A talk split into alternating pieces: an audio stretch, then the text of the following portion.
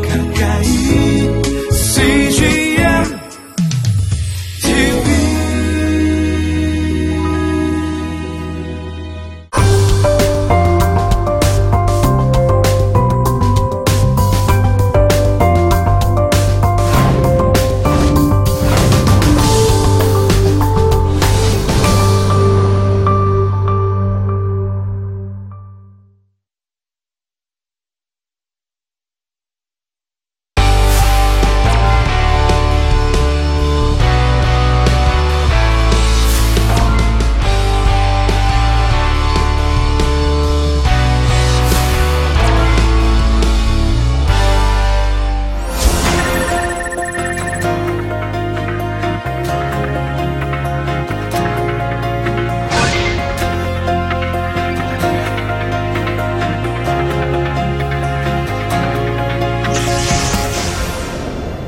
신학대학교에서 구약학을 가르치고 있는 강성열입니다. 이 기회에 여러분을 만나 뵙게 돼서 정말 반갑습니다. 이번에는 성경의 첫 번째 책인 창세기를 십이 주에 걸쳐서 함께 공부하도록 하겠습니다. 전체 제목을 성경을 여는 열쇠, 창세기 이렇게 정했습니다. 왜냐하면 창세기는 단순히 기독교 정경인 성경의 맨 처음 나온다는 의미만 가지고 있는 것이 아니라 그 창세기에 기록되어 있는 중요한 내용들이 계시록까지 이어지는 하나님 말씀의 굉장히 중요한 내용들을 압축해서 설명하고 있다는 점에서도 굉장히 중요한 책입니다. 그래서 우리가 창세기를 일컬어서 성경을 여는 책이다 라고 그렇게 말하기도 합니다. 그렇다면 우리가 알고 있는 창세기는 어떤 책일까요? 에, 그런 점에서 오늘 우리가 세 가지 중요한 포인트를 함께 생각해 보도록 하겠습니다. 왜 창세기라는 제목이 붙여져 있을까라는 것이 사실 궁금하잖아요. 어, 그래서 그 점을 우리가 공부하도록 하겠습니다. 두 번째는 창세기에 두 가지 내용이 나옵니다. 그게 이야기와 족보입니다. 그래서 오늘은 이 이야기와 족보가 우리에게 어떤 의미를 주는지를 살펴보도록 하겠습니다. 그리고 또 중요한 두 가지 개념, 하나님께서 우주 만물을 어떻게 창조하셨는지, 왜 창조하셨는지, 그리고 하나님께서 창조하신 세계가 어떻게 인간의 범죄를 통해서 타락하고 변질되어 가는지, 그 부분을 우리가 같이 공부하도록 하겠습니다. 자, 먼저 우리가 창세기를 맨 처음 나오는 책이라고 하는데, 그 맨 처음 나오는 책들 중에서도 아주 중요한 다섯 권의 책이 있죠. 창세기, 출애굽기, 레위기, 민수기, 신명기, 이 다섯 권을 우리가 오경이라고 말합니다. 근데 이제 이 오경이라는 말이 사실은 라틴어에서 번역된 겁니다. 뭐 가깝게는 영어지만요. 근데 라틴어에 보면 펜타, 다섯이라는 의미를 가지고 있어요. 그리고 튜코스, 이 튜코스가 두루마리를 보관하는 상자를 뜻합니다. 그런데 나중에는 그 두루마리 안에 보관되어 있는 성경 두루마리 자체를 뜻하는 표현으로 의미가 바뀝니다. 그러니까 오늘날 우리가 사용하는 오경이라는 개념은 멀리 거슬러 올라가 보면 초대교회 교부들이 사용했던 펜타튜코스, 오경이라는 그 낱말에서 비롯된 것이다 라고 생각하면 됩니다. 그리고 거슬러 올라가서 이 창세기에서부터 신명기까지의 다섯 권을 이스라엘 사람들은 토라라고 불렀습니다. 히브리어지요. 히브리어.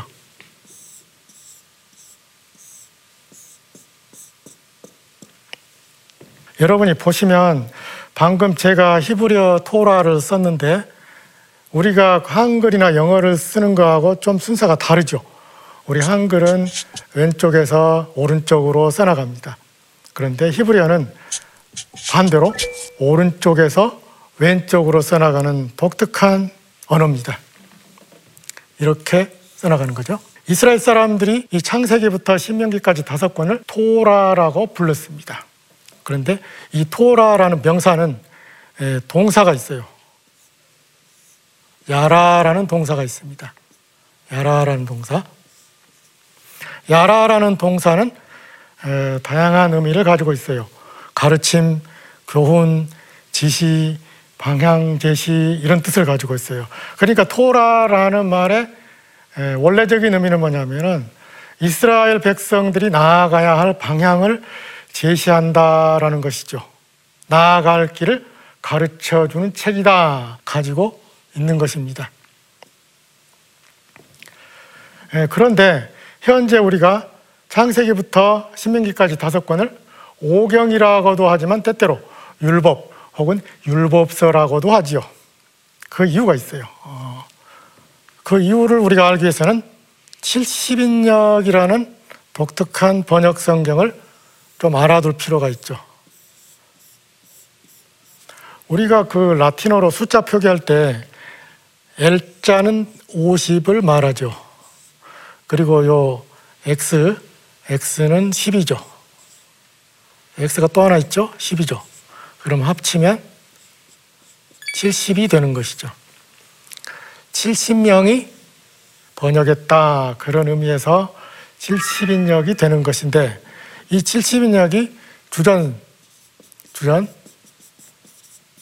삼 세기 중반경에 아프리카 대륙의 북동쪽에 있는 알렉산드리아라는 도시에서 번역된 성경입니다. 이 알렉산드리아라는 도시에 유대인 디아스포라들이 굉장히 많이 살았어요. 어, 문제가 뭐였냐면은 그때 당시 국제적으로 통용되는 언어가 헬라어였습니다. 헬라 문화가 지배하던 상황이었거든요. 주전 삼 세기면은. 그리고 알렉산드리아라는 도시에 굉장히 많은 유대인 디아스포라들이 살았어요. 문제가 뭐였냐면 거기 사는 유대인 디아스포라 자손들이 헬라어를 사용하다 보니까 모국어인 히브리어를 모르는 거예요. 근데 자기들이 가장 중요하게 생각하는 하나님의 말씀은 히브리어로 기록되어 있다 그 말이죠. 헬라어밖에 모르는 아이들이 히브리어로 된 구약 성경을 읽을 수가 없죠. 그래서 헬라어로 번역하자. 그래서 칠십 명 정도의 학자들이 모여가지고 히브리어로 된 구약 성경을 헬라어로 옮겼어요. 주전 삼 세기 중반경에. 그렇게 해서 나온 게 칠십 인역입니다. 참고로 말씀드리면 이 칠십 인역은 외경을 포함하고 있어요. 우리 공동번역에 보면 외경이 들어있잖아요. 천주교는 외경이라고 하지 않죠. 정경으로 사용하니까. 근데 우리 개신교는 그 책들을 외경이라고 말하죠. 정경은 아니지만 성도들이 읽어서 도움이 되는 중요한 책들이라는 의미로 우리가 외경이라고 말하죠. 외경. 정경 바깥에 있는 책들이다 그 말이죠. 읽어서 도움을 주는 좋은 책들이라 그 말이죠. 이 칠십 인역에는 외경이 들어있어요. 현재 우리 개신교가 사용하는 구약 정경에는 외경이 없죠. 그 점은 참고로 알아두시고요. 이 칠십 인역 번역자들이 히브리어 구약 성경을 헬라어로 번역하는 과정에서 토라라는 낱말을 어떻게 번역할 것이냐 고민을 하게 되죠. 그러니까 창세기에서 신명기까지 다섯 권의 책이 토라로 불렸잖아요. 그렇다면 그 토라를 어떻게 번역할 것이냐. 가장 적합한 낱말은 노모스라고 생각을 했어요. 노모스가 법, 율법 이런 뜻을 가지고 있죠. 왜냐하면 창세기에서 신명기까지 다섯 권의 책에서 가장 큰 비중을 차지하는 게 법이거든요. 하나님께서 모세를 시내산으로 부르셔가지고 십계명을 비롯한 각종 율법 규정들을 주시죠. 그게 이제 출애굽기 십구 장에서부터 나옵니다.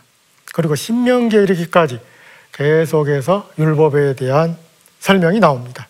그리고 많은 법 규정들이 포함되어 있어요. 창세기를 빼고 출애굽기에서 레위기, 민수기, 신명기 네 권은 전체가 율법을 담고 있습니다. 그리고 그 율법이 굉장히 중요한 의미를 가지고 있죠.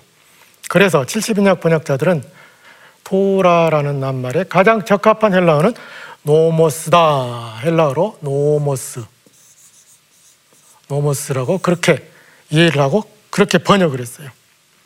그러다 보니까 우리 한국 사람들에게도 토라라는 개념이 자연스럽게 법 혹은 율법이라는 개념으로 이해가 되는 것이죠. 그래서 창세기부터 신명기까지 다섯 권을 자연스럽게 아, 율법, 율법서다라고 그렇게 생각하게 된 겁니다. 자, 그렇다면 창세기가 아까 우리가 처음에 오늘의 포인트 중에 첫 번째, 왜 창세기인가? 창세기라는 책의 제목이 왜 그렇게 생길 걸까? 히브리어 성경에 보면 창세기부터 신명기까지 다섯 권은 특이하게도 그 각 책의 제목이 그 책의 맨 처음 나오는 낱말을 제목으로 가지고 있어요. 여호수아부터 말라기까지는 현재 우리가 가지고 있는 번역 성경과 히브리어 성경의 제목이 같습니다.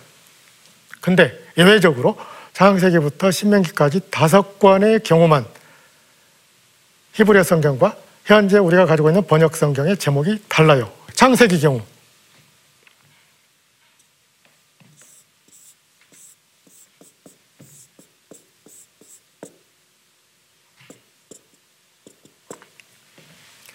창세기 첫 번째 낱말 태초해죠.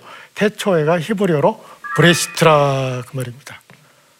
브는 인이죠. 인. 레시트 처음이라고 말해요. 그러니까 맨 처음에 태초에. 그러니까 히브리어 창세기의 제목은요 브레시트입니다.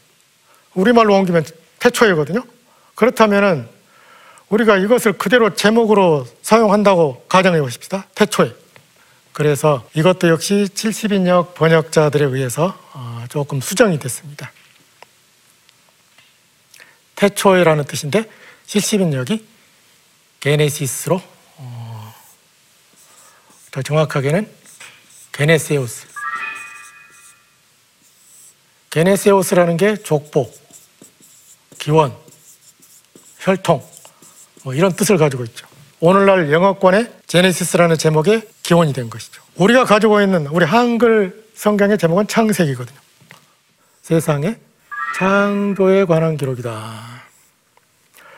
엄밀하게 말하면 창세기에서 세상의 창조에 대해서 기록하고 있는 내용은 일 장과 이 장밖에 없죠. 어, 그런 점에서 볼 때 우리 한글 성경의 창세기라는 제목은 창세기 일 장, 이 장만 담고 있고 삼 장에서 오십 장까지는 다 담는다고 말하기가 조금 그렇죠. 그렇지만 이것을 대신할 만한 적절한 더 좋은 표현이었기 때문에 우리는 우리 한글 성경이 맨 처음 번역된 이후로 지금까지 계속 이 제목을 쓰고 있어요.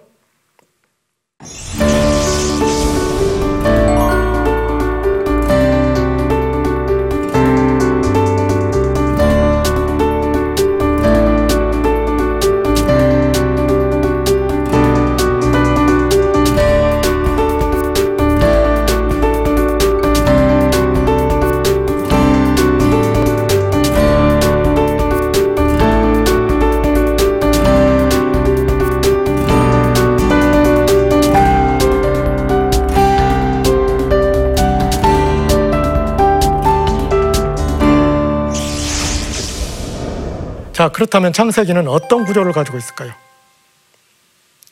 창세기는 우리가 처음에 오늘의 포인트 두 번째 이야기와 족보가 창세기 있다 그랬죠. 그리고 칠십 인역이 창세기의 제목을 게네시스로, 게네세우스 어, 이걸로 했다고 말이죠. 기원, 출생, 혈통. 그 이유가 뭐냐면 창세기에 이 족보와 이야기가 나오는데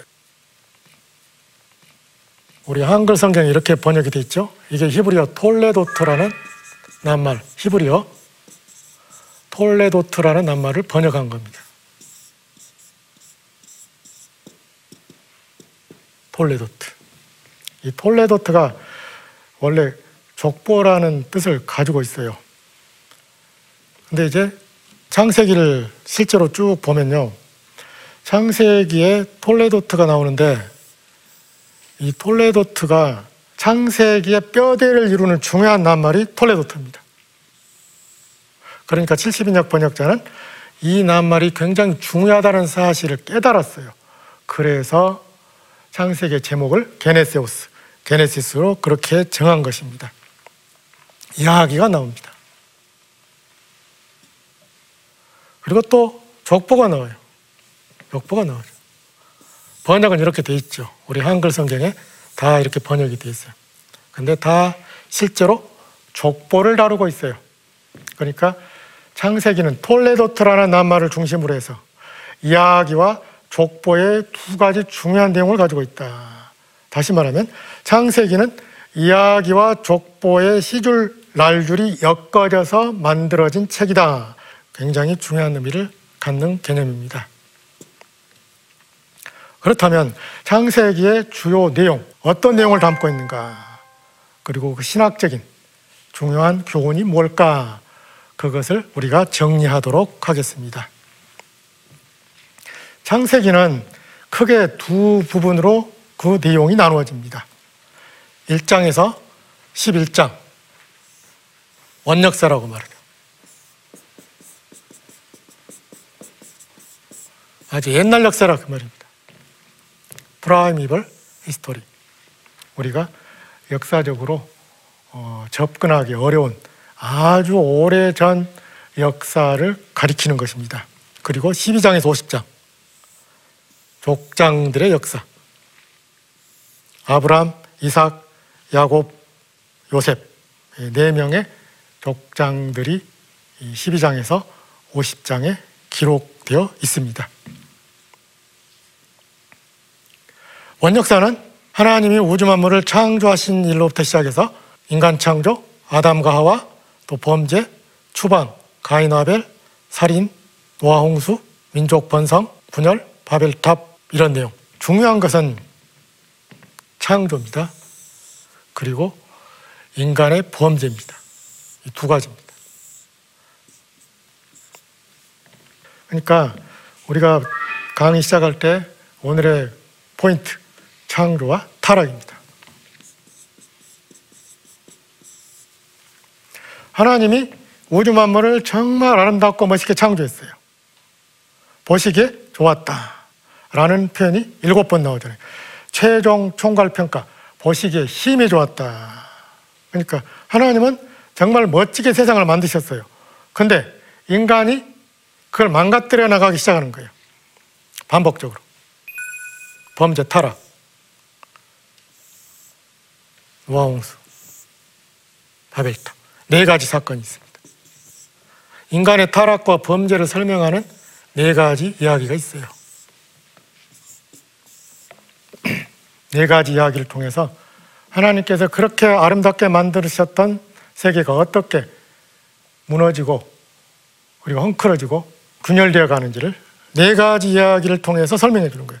선악과 따먹었잖아요. 형이 동생을 죽였죠. 노아 시대. 인간의 마음이 약했어요. 땅에 폭력이 가득 찼다라고 말씀하고 있어요. 바벨탑 사건. 성과 탑을 높이 쌓아가지고 하나님 없는 우리들의 세계를 만들자. 인간의 교만, 그것을 고발하고 있는 이야기입니다. 이게 원역사입니다. 그러니까 하나님께서 좋게 다 만드셨는데 인간은 다 망가뜨리고 있는 거예요. 그것을 원역사가 다루고 있어요. 그러니까 원역사는 어떻게 보면 인간이 근본적으로 어떤 존재인지를 설명해 주는 거예요. 왜 하나님의 구원이 인간에게 필요한가라는 것을 설명해 주는 족장사의 배경과도 같은 역할을 수행합니다. 반면에 족장사, 족장사는 어느 정도 역사적으로 증명이 가능한 시대예요. 고고학적인 유물들, 증거 자료들이 많이 남아 있어요. 하나님께서 아브라함을 부르셨죠? 고향과 친척과 아버지의 집을 떠나 약속의 땅 가나안으로 가도록 해라. 고향이라고 번역되어 있는 낱말이 히브리어 성경에 보면 에레츠라는 낱말입니다. 우리말로 번역하면요, 랜드, 땅, 땅입니다. 그래서 우리 개역 성경에 보면 개역 개정판은 고향이라고 번역했지만 개역 성경은 본토라고 번역이 되어 있죠. 이게 더 정확한 번역이라고 할 수 있죠. 그러니까 땅을 떠나라. 그다음에 친척과 아버지의 집을 떠나라. 같이 살고 있는 사람이죠. 이 부분은 다음에 아브라함 이야기를 설명할 때 또 말씀드리도록 하겠습니다. 하나님은 아브라함에게 두 가지 명령을 주셨어요. 땅을 떠나라. 그리고 사람을 떠나라. 땅과 사람.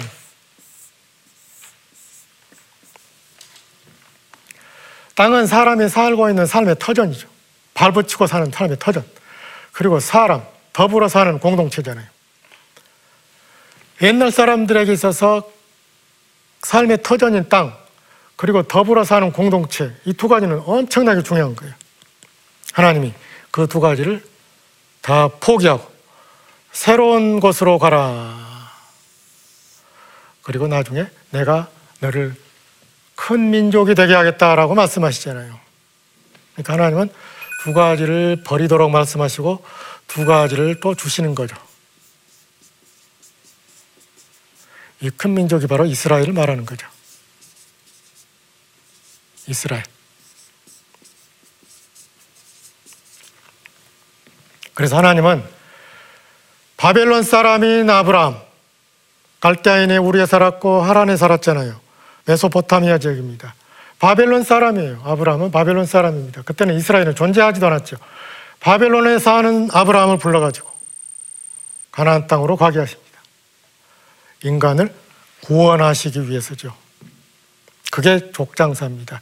그래서 우리가 족장사를 일컬어서 구속사의 시작이라고도 말하고 구원 역사의 시작이다 혹은 이스라엘 역사의 시작이라고 말합니다. 왜냐하면 아브라함은 이스라엘 민족의 시조가 되기 때문이죠. 맨 처음 조상이 되는 겁니다.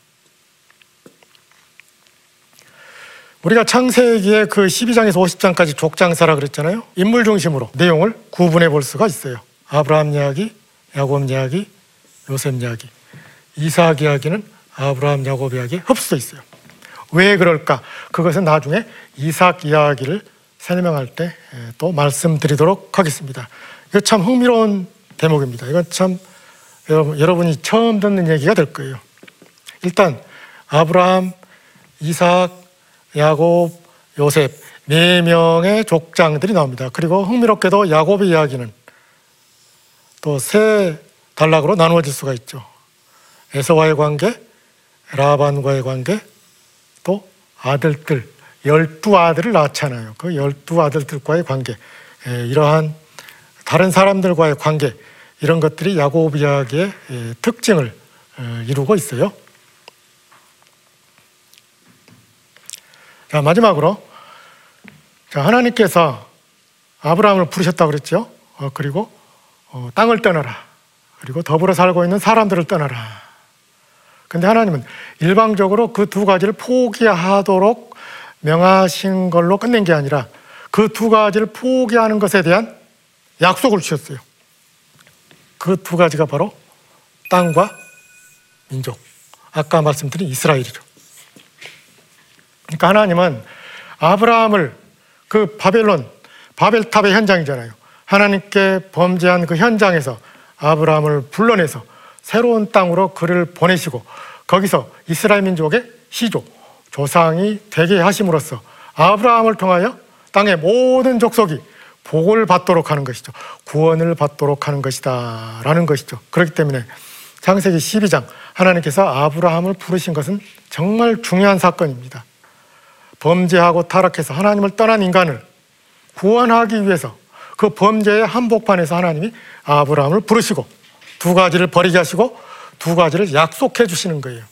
그래서 창세기 십이 장에서 오십 장까지 그리고 더 나아가서는 신명기까지 오 경은 전체적으로 약속과 성취라는 기본 틀을 가지고 있습니다.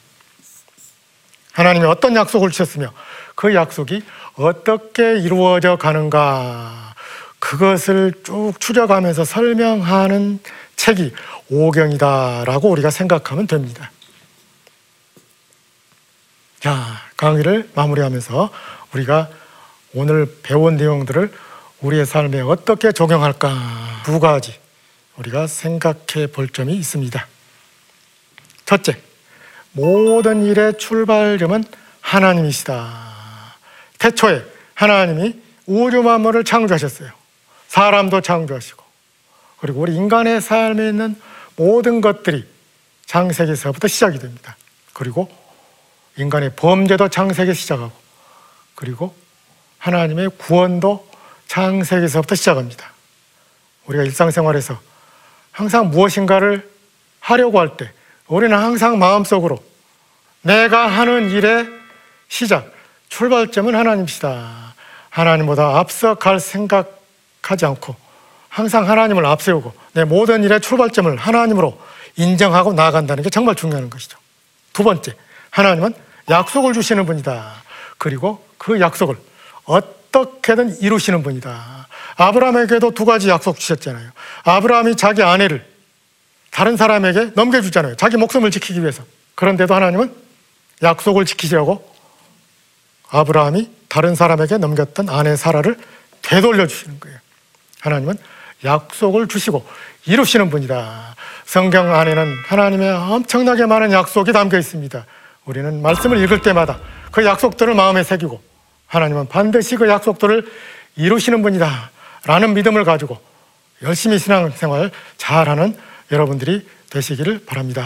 이제 다음 주에는 하나님께서 우주 만물을 어떻게 창조하셨는지, 그리고 그 창조의 의미가 무엇인지, 하나님의 우주 창조가 우리에게 던져주는 의미가 무엇인지 같이 공부하는 시간을 갖도록 하겠습니다. 경청해 주셔서 감사합니다.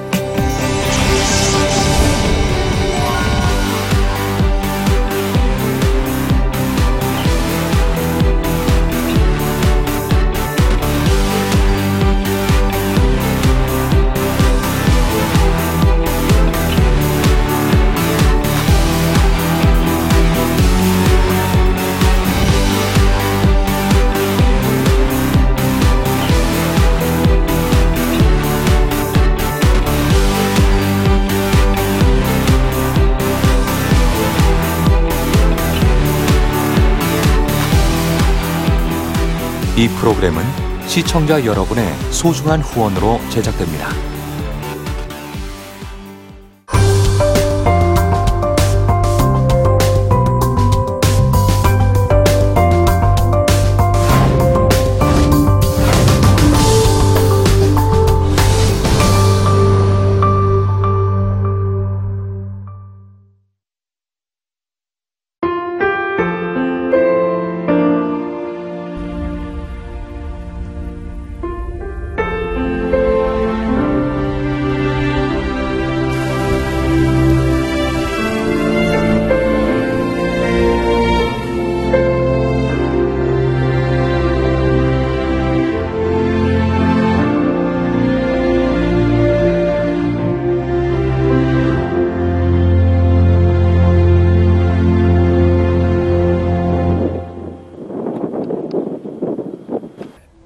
출근을 해서 이제 일을 시작하려고 하는 그런 순간이었는데 전화가 왔더라고요.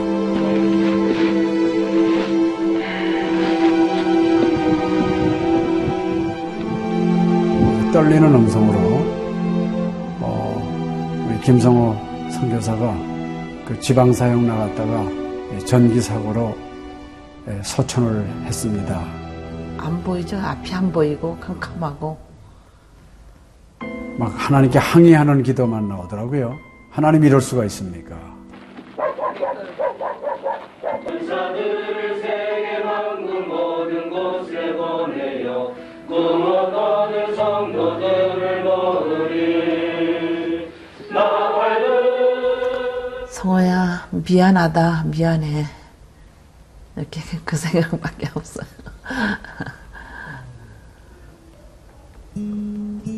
잘못해준 거에 대해서 미안해요. 그냥 예. 잘해줄 거, 이렇게 빨리 갈 줄 알았으면 좀 더 잘해줄 걸. 아이고, 내가 죽였구나. 내가 아들을 죽였구나.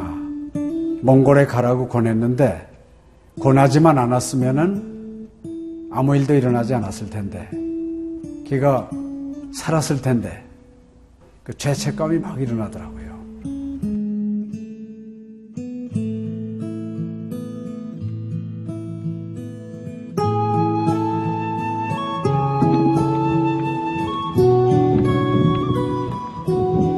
김성호 아들은 네가 보낸 것이 아니라 내가 보냈다.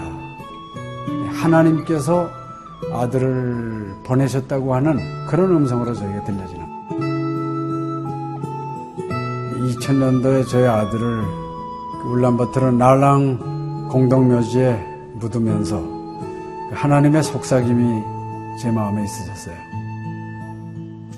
네, 김여일아, 때가 되면 너도 와라.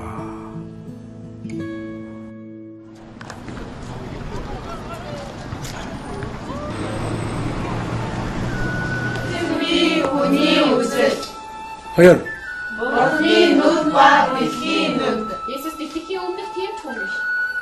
이제는 여러분들은 새로운 시점을 해요. 어제 다 보기 싫을 때 봤어요. 그걸 확실히 내가. 저희 아들 그 추모하는 에, 바로 이제 그 시기에 제가 그 씨지엔으로부터 연락을 받았다는 게 참 그냥 우연만은 아닌 것 같아요. 이 선교 현장에 그 교육 프로그램이 많이 빈약하기 때문에 티비 프로그램 같은 걸 통해서 그 조금 부족한 부분을 좀 보충했으면 하는 그런 생각을 늘 가지고 있었는데, 아유, 너무 참 좋다는 걸 느꼈습니다. 어, 이제 하나님께서 또 저희 가정에 또 우리 제 사역지에 주시는 좋은 선물이 아닌가, 저는 그런 생각을 좀 하게 되었습니다. 아, 저희 Монгол болохоор яг христчсэн нэвтрүүлэг гэх юм бол нэг их байдаггүй. Тэр ганцхан зөвлөг ганцхан байдаг болохоор тэр нь ч гэсэндээ сая христний ингээд сайн үзүүлч ч юм уу тэ христийг яг шууд ингээд амжуулах ямарч боломжгүй байдаг учраас ярь сонсож чадахгүй байсан бид хүмүүс англи сурангаа судаан сурж байгаа учраас а тэрийгээ бас сонсоод ингэж уншаад тэтгэл хийж байгаа даа гэж талхалтай нэг зүгээр ингээд нэвтрүүлэг гараагүй штэ тэгээд өхөө яа христчэн бусад орнууд маань яаж мөргөл өрөвдөйм өө бас тхих хүмүүс ямар хөө байдлаар хүлээж авд ийм хөө байдлуудыг хүлээж авдаг байгаа.